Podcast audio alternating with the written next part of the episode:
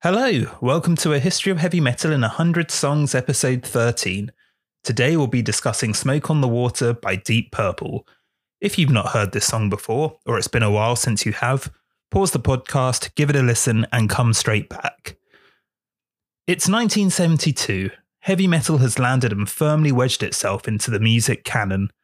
As bands push the limits of technology to get louder, more distorted, and heavier, Technology itself pushes boundaries to match these sounds more conventionally. More bands are incorporating this heavier sound too, whether they're new or want to take advantage of this novel timbre that just wasn't available to them when they started. It's a wild west though, and every band with a guitarist is being called heavy metal by some journalist somewhere. Even a lot of the heavier bands of the 70s, by today's standards, we wouldn't really associate with metal, Yet we're in this phase known as the first wave of British heavy metal, consisting of bands like Deep Purple, Jethro Tull, and the discussed Zeppelin and Sabbath, among others. Apart from Sabbath, none of these bands really are considered heavy metal today. Globally, ZZ Top, Early Rush, ACDC, etc., were also liberally referred to as metal. Yet the label got tossed around like a hot potato with no band actually wanting to pick up that title for themselves. Even the Sabbath brushed the heavy metal genre off themselves, insisting they were hard rock. It seems metal was too alternative, too left field, even for the bands making it. There doesn't seem to be a solid agreement on how the genre started or where the phrase came from. Many point to Steppenwolf's 1968 hit Born to Be Wild, in which the lyrics Heavy Metal Thunder appear. However, the bluesy psychedelic song itself is a far cry from metal, and even for 1968, it wouldn't have been considered that heavy. Plus, the lyrics themselves are in relation to motorcycles and not music. I've heard people say the term comes from a description a journalist gave about Jimi Hendrix. His guitar sounded like heavy metal falling from the sky. But I can only find people referencing this anonymous journalist from an unnamed publication. I have no idea who said it where or if it was even said. Another origin is that the original heavy metal bands had strong ties to the metal factories of the Midlands, and their music sounded like that environment. Every web page or book I read or documentary watched gives a different source of that phrase. Apparently, the first time heavy metal appeared in print, I guess outside of the periodic table, was in the 1962 novel The Soft Machine by William Burroughs. Again, this was in reference to something other than music. A year before Born to Be Wild adorned our radios, the British band Hapshash and the Coloured Coat released the LP featuring the human host and the heavy metal kids, a reference to Burroughs' book. They were more psychedelic rock than heavy metal, though. Perhaps the name heavy metal is an amalgamation of all these sources, taking meaning from each, as well as borrowing from 50s slang heavy, meaning serious and profound. The early metal and proto metal bands we've looked at so far, King Crimson, Jimi Hendrix, Black Sabbath, I mean, they, they certainly were profound. Either way, by 1972, the term is coined and being thrown around the place like plastic cups at a summer festival. One band incorporates this metal frontier well. Whether they intended to be heavy metal, hard rock, or something completely different, Deep Purple's early career tells the tale of Britain's sonic evolution. Their debut release, Shades of Deep Purple, hit the record stores in 1968, the height of flower power and psychedelic rock. It encapsulates this sound well and is very much actually just a product of its time as opposed to a groundbreaking album. And that's not to say it's a bad album by any means. Their song Hush had commercial success and gave the band some popularity. Two more albums followed within the year, but their popularity was waning LP number four was recorded with the Royal Philharmonic and had some mixed reviews, not just from the press, but from within the band. Ritchie Blackmore wasn't into the orchestra. He wanted to play rock music and jump around the stage. Luckily, he got his wish on the next album, In Rock, which saw Deep Purple take on contemporary heavy influences and change to a harder rock sound. They had commercial success with this album, reaching number four in the UK album charts breaking the top 10 in many other countries, but only reaching number 143 in the US charts. The follow up, 1971's Fireball, saw them reach new heights in the charts, peaking at 32 in the US and number 1 in the UK. But it was 1972's Machine Head which solidified them in history as one of rock's greatest bands. It's exhausting to look at Deep Purple's history. They've been active for about five years and have seven LPs. That's bordering on King Gizzard and the Lizard Wizard territory. It's not just the sheer volume of releases, but the changes in sound as well. Machine Head definitely goes harder than their previous discography. One track, Smoke on the Water, became such a hit it threw the band to stratospheric levels. It's synonymous with rock music and even the guitar. It's a song which needs no intro, yet somehow I think this is the longest intro I've done yet. And speaking of intros, that's really where the magic of this song lies that intro riff. Just those first three notes, as soon as they ring out, is instantly recognizable. Guitarist Ritchie Blackmore is playing parallel fourths up the G minor scale, root, third, fourth. Parallel fourths means the chord he's playing is a note with the relative fourth.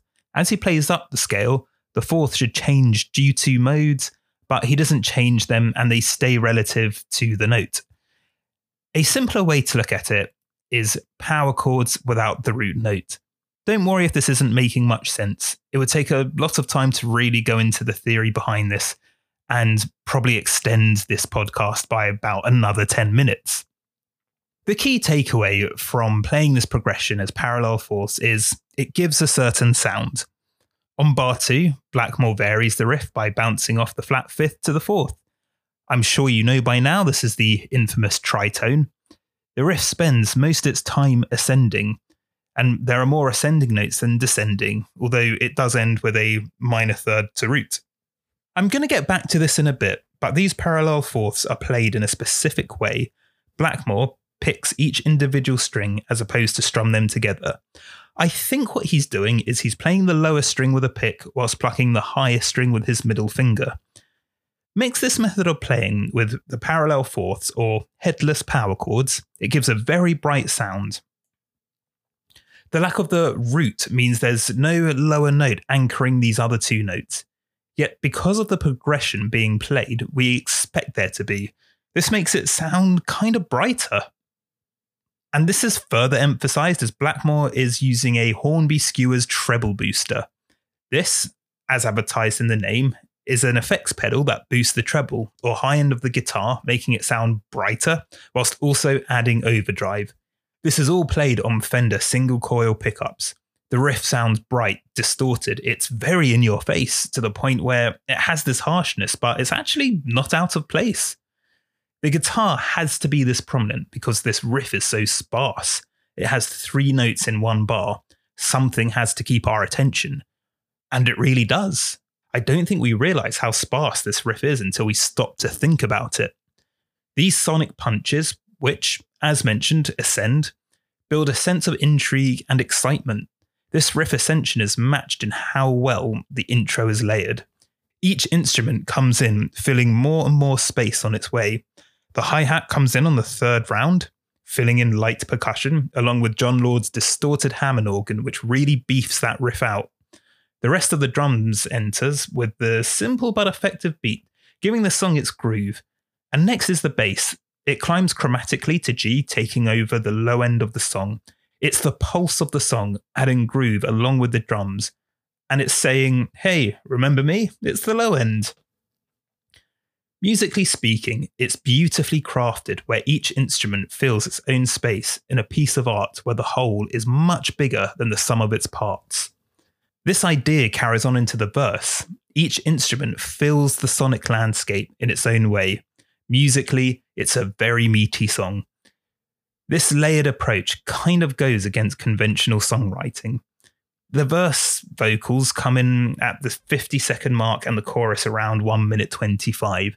Most catchy pop songs by the 1 minute mark are well into the chorus.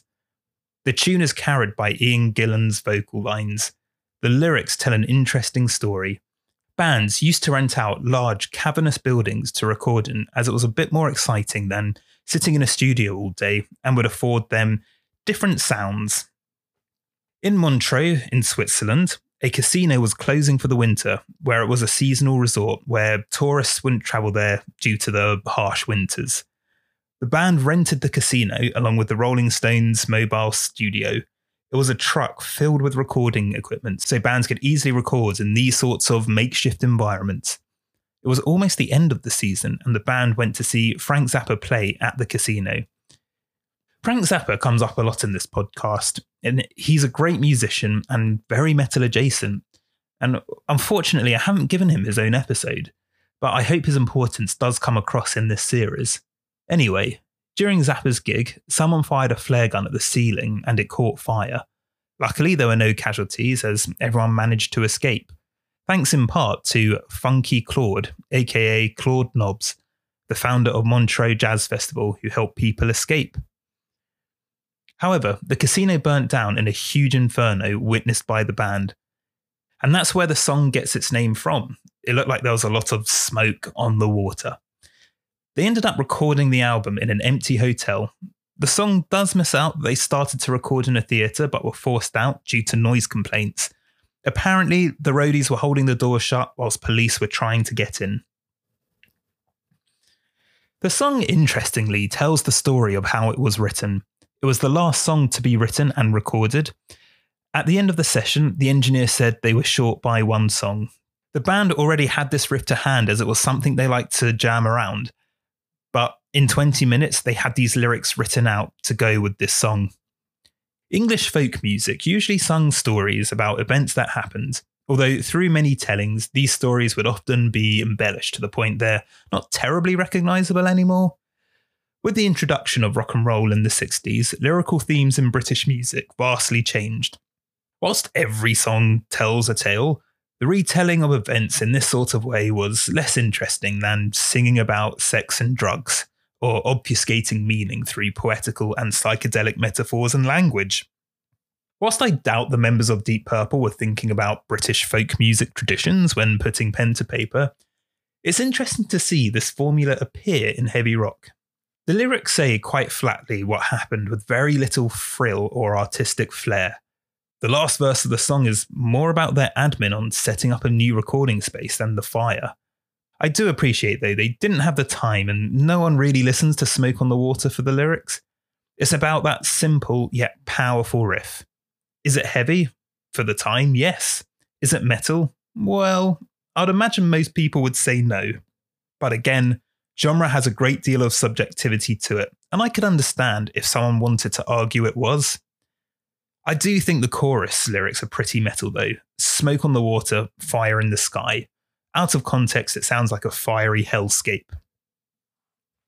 Curiously, some heavier bands who certainly ride that metal line, or fall directly into the category, in the early 70s seem to have fallen by time's wayside. Louisiana's Survivor different to the band Survivor, who did Eye of the Tiger, definitely delved into territory we'd recognize as metal. Pentagram, who I almost gave an episode to, were playing an early form of doom. Ohio's Granicus definitely straddled that psychedelic early metal line. Germany seems to have had a thriving psychedelic rock scene, which uh, I think is heavier than America or the UK's, with bands like P205, Night Sun, and Lucifer's Friend. A band that's probably just as heavy as Black Sabbath, if we're using them as a milestone, was Budgie. Again, largely forgotten and hardly referenced. They were definitely one of the UK's heavier bands of the early 70s. What did work in their favour was being covered by Metallica on their 1998 covers album, Garage Inc. And I would really recommend listening to Budgie's version of Breadfan, which was the song Metallica covered. It's really good. Deep Purple rejected the heavy metal title at the time, although these days the members do like to mention they're considered one of the first heavy metal bands with pride. Personally, whilst they have been influential in the genre, I don't think they cross that hard rock line into metal. I've always enjoyed their music, but kind of dismiss them as a dad rock band. Like most bands I research, I do have a new admiration for them, and Machine Head is a solid LP. I don't dismiss them as dad rock. They are the cornerstone of dad music. I mentioned this to my mum, who pointed out that back in 1972, their fan base wasn't dads. It does build this picture where a bunch of people in their early 20s goes to see Deep Purple live, and after the gig, they leave the venue chanting, Hi, hungry, I'm dad, and making their way to a lawnmower shop or golf course. Either way, it's great music for everyone, not just dads. Smoke on the Water is a timeless classic which exists as part of our cultural makeup in a similar way to Rock Around the Clock. It made Deep Purple a household name, even if most people in those houses can only name this one song of theirs. It's become a rite of passage for new guitarists starting out to learn that riff. In fact, some time ago, I think it was Hewlett Packard made a whole advert around beginner guitarists trying to pluck out that riff. It does a really good job at being tuneful yet heavy, musically dynamic yet tight. It fills the sonic spectrum with just three stripped back chords. In 1972, this would have been the definition of power, and it would have got people bopping their heads, or dare I say, headbanging? It was the third single to be released from Machine Head, and it hit the stores as a 7 inch in 1973. It reached number 4 on the Billboard charts, but only number 21 in the UK. Whilst these numbers may not paint a picture of a most famous hit which still revered 50 odd years later, Reviews were highly positive, and the single went gold in the UK and the US, with 400,000 and a million sales, respectively. Whilst chart success can be a good indicator to measure the success of a song, it's often not. Depending what else was released that week or month, even, other events which shape people's buying habits. Plus, a song can be culturally or artistically significant without formally selling much, as we'll see with a lot of other songs we'll cover. That does remind me, actually. In my first year of uni, back in 2007, 2008, I was in a four piece band, and the lead guitarist tried to convince us to release a single in January, and we should each get 500 people to pay for a download. His reasoning being consumers don't spend money after Christmas, and it would be easy to have a number one song with a mere 2,000 purchases. Whilst I sort of understand his logic. I'm, not sure where he got those numbers from. And I think the four of us collectively knew less than 80 people. Considering we never played a gig either, we didn't go through with that plan. Anyway, I don't mean to digress. This track almost didn't exist. It was an afterthought, a contractual filler, and the band were surprised how well it took off. When the casino in Geneva was rebuilt, they added the sheet music for Smoke on the Water as an art installation on one of their walls. Their influences felt far and wide through bands from Metallica to Van Halen, Alice in Chains to Pantera, Rush to Motorhead. The list is pretty endless, especially as they were a huge influence on the Wobum. Other than music, my time goes to homebrewing, and I have a smoked porter called Smoke on the Porter. I feel like that's a sufficiently dad level joke, and on that note, I must go and turn the thermostat down. In the next episode, we'll be discussing Schools Out by Alice Cooper. Thank you for listening.